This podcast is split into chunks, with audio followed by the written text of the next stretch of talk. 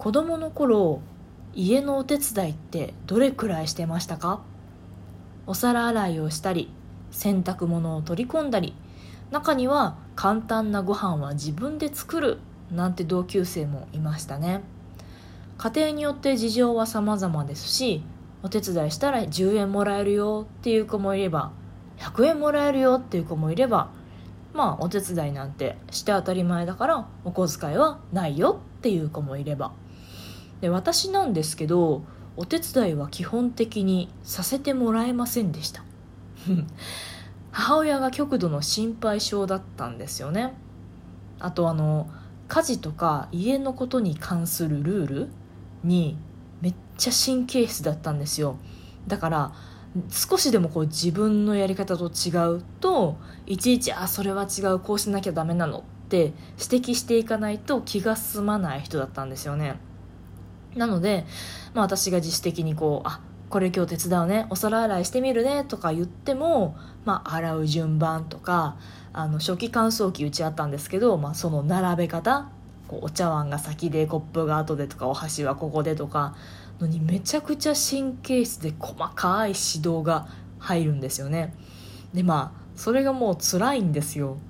まあ私も私で結構プライドがもうヒマラヤ山脈のように高いのでね。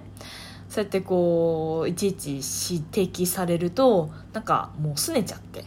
まあ子供やからね。あの自分がこうよしやるぞって意気込んで言ったのにやったのにお母さんからあれは違うこれは違うこうしなさいって言われるともう拗ねちゃってまあ喧嘩みたいになっちゃうみたいな。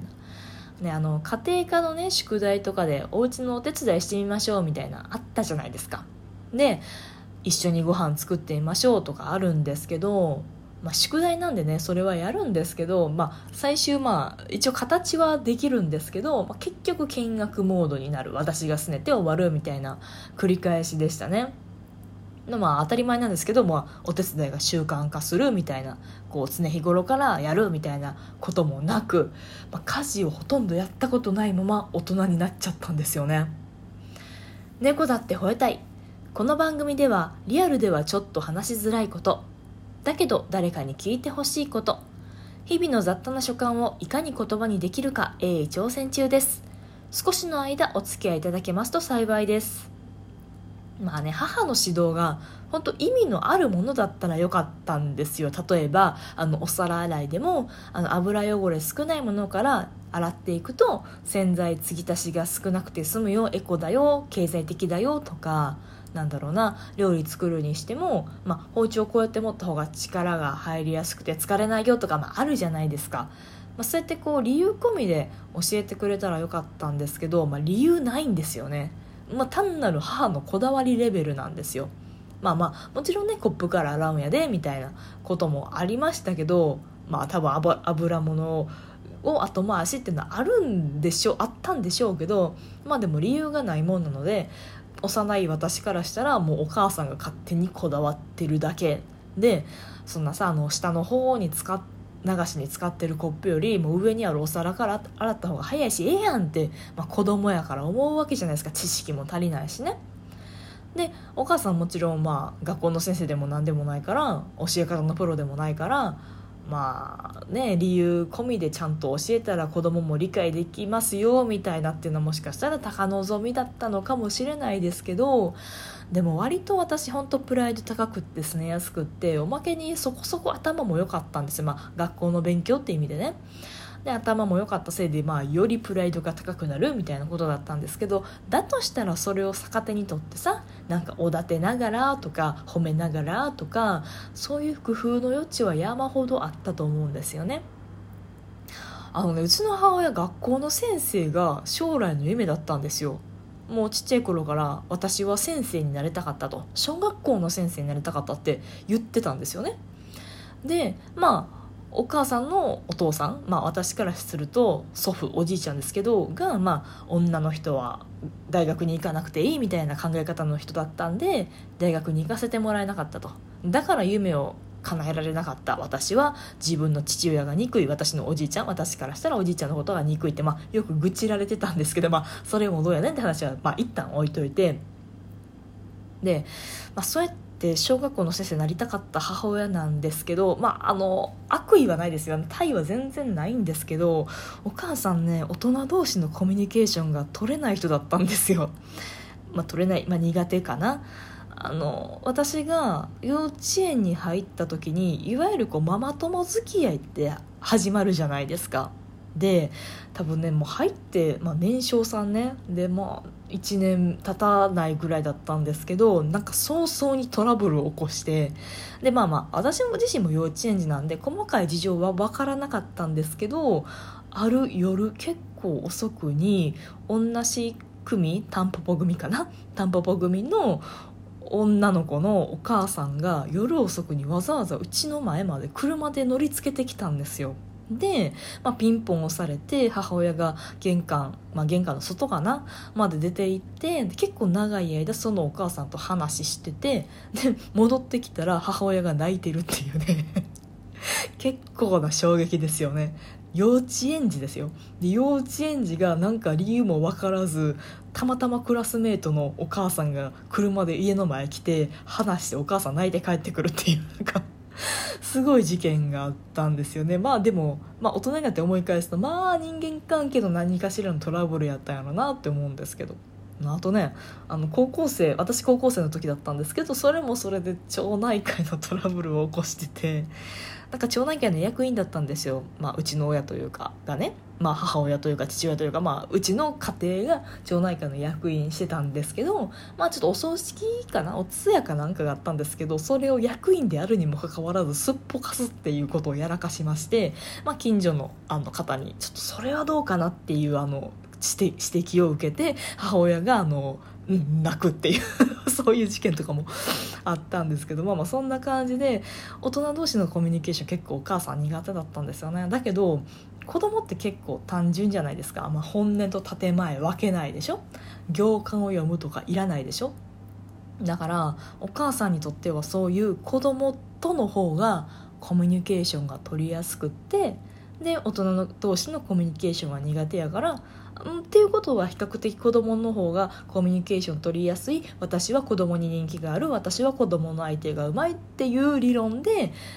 先生になろうと思ったんちゃうかなと。まあ私の勝手なあの妄想ですけどね。ほんまかどうかはもう本人に聞かないとわからないし多分本人自身もその辺はわからないと思うんですけどいざね自分のことを客観視するって難しいですから聞いてみたところで答えは出ないと思うんですけどでもね結果として先生にならなくてもよかったと思いますうちのお母さんは。だって子供にもいろいろいるじゃないですかもちろんねいわゆる子供ってあの表裏のない純粋でまっすぐでなんか素朴な考えの子ももちろんいっぱいいると思うんですけど中には私みたいにねひねくれた子とかまあ、あのいろんなね家庭の事情が複雑で早くに大人にならざるを得なかった子がいたりとか、まあ、あの上のお兄ちゃんお姉ちゃんがいてねあのちょっとませてる子とかもちろんいるしって言ったらあの多分ね精神年齢がねうちのお母さんよりもね高い子も出てくると思うんですよ小学校高学年ぐらいになったら、まあ、低学年でもいるかもしれないですけどね。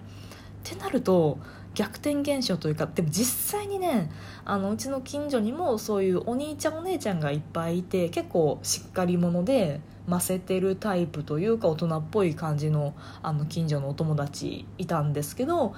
あの旗から眺めてるとその子にうちのお母さんが相手をしてもらっている感は多少出てましたね。いや全部が全部じゃないさすがに子供と大人なんで全部が全部じゃないですけどでもちょっとそういう雰囲気もなんか感じてしまったりして、まあ、結果としてうちのお母さんは先生にならなくてよかったなって実際そのうちの母親がもし先生になって受け持った子がなんかかわいそうかなっていうのもありますし母親自身が耐えられなかったんじゃないかなと思いますね。まあ、もちろんそういう大人っぽい子供の相手もですし今って、まあ、今じゃなくて昔からでしょうけど大人親の相手もしなきゃダメじゃないですか。あのいわゆる保護者対応。モンスターペアレンツまではいきませんけどまあ当然子どもの保護者は親であって大人なんだからそこのコミュニケーションは絶対仕事上出てくるんですけど多分そういうのあまあ先生同士のコミュニケーションも大人同士ですよね。お母さんそういうの苦手そうなんですよね。っていうので、まあ、結果オーライじゃないですけど、まあ、なるようになってよかったのかなとは思いますよね。あの手伝いさせてもらえなかったのは多分お母さんは私の母親でありたかったんですよね。私がさ自分で全部家事できちゃうとお母さんはお母さんとして私の世話をするっていうので自分の居場所とかアイデンティティを保ってたと思うんですよ。でまあ衝撃的だったんですけどあの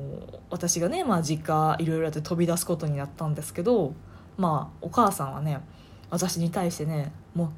うお母さんが死ぬまで一緒にいてくれればいいから。家事も何にもしてくれなくていいから実家にとどまってくれ。っていうことを言われたんですよね。いやちょっと待ってくれと。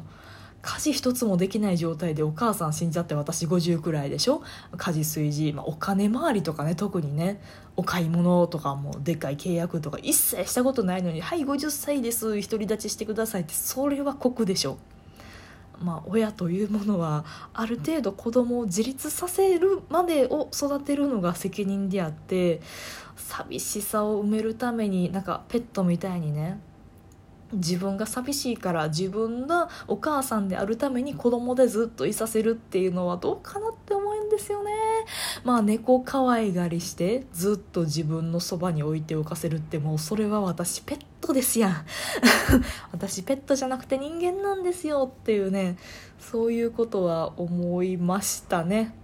まあまああの母には母の人生があって私には私の人生はあるっていう結論ですいませんなんか新規臭い話になってしまいましたが、えー、トークが面白いなとか、うん、あるよねとかお疲れ様とかいろいろ思った方はリアクションボタンを番組フォローがまだの方は番組フォローもぜひよろしくお願いします。というところでまたお会いしましょう。バイバイ。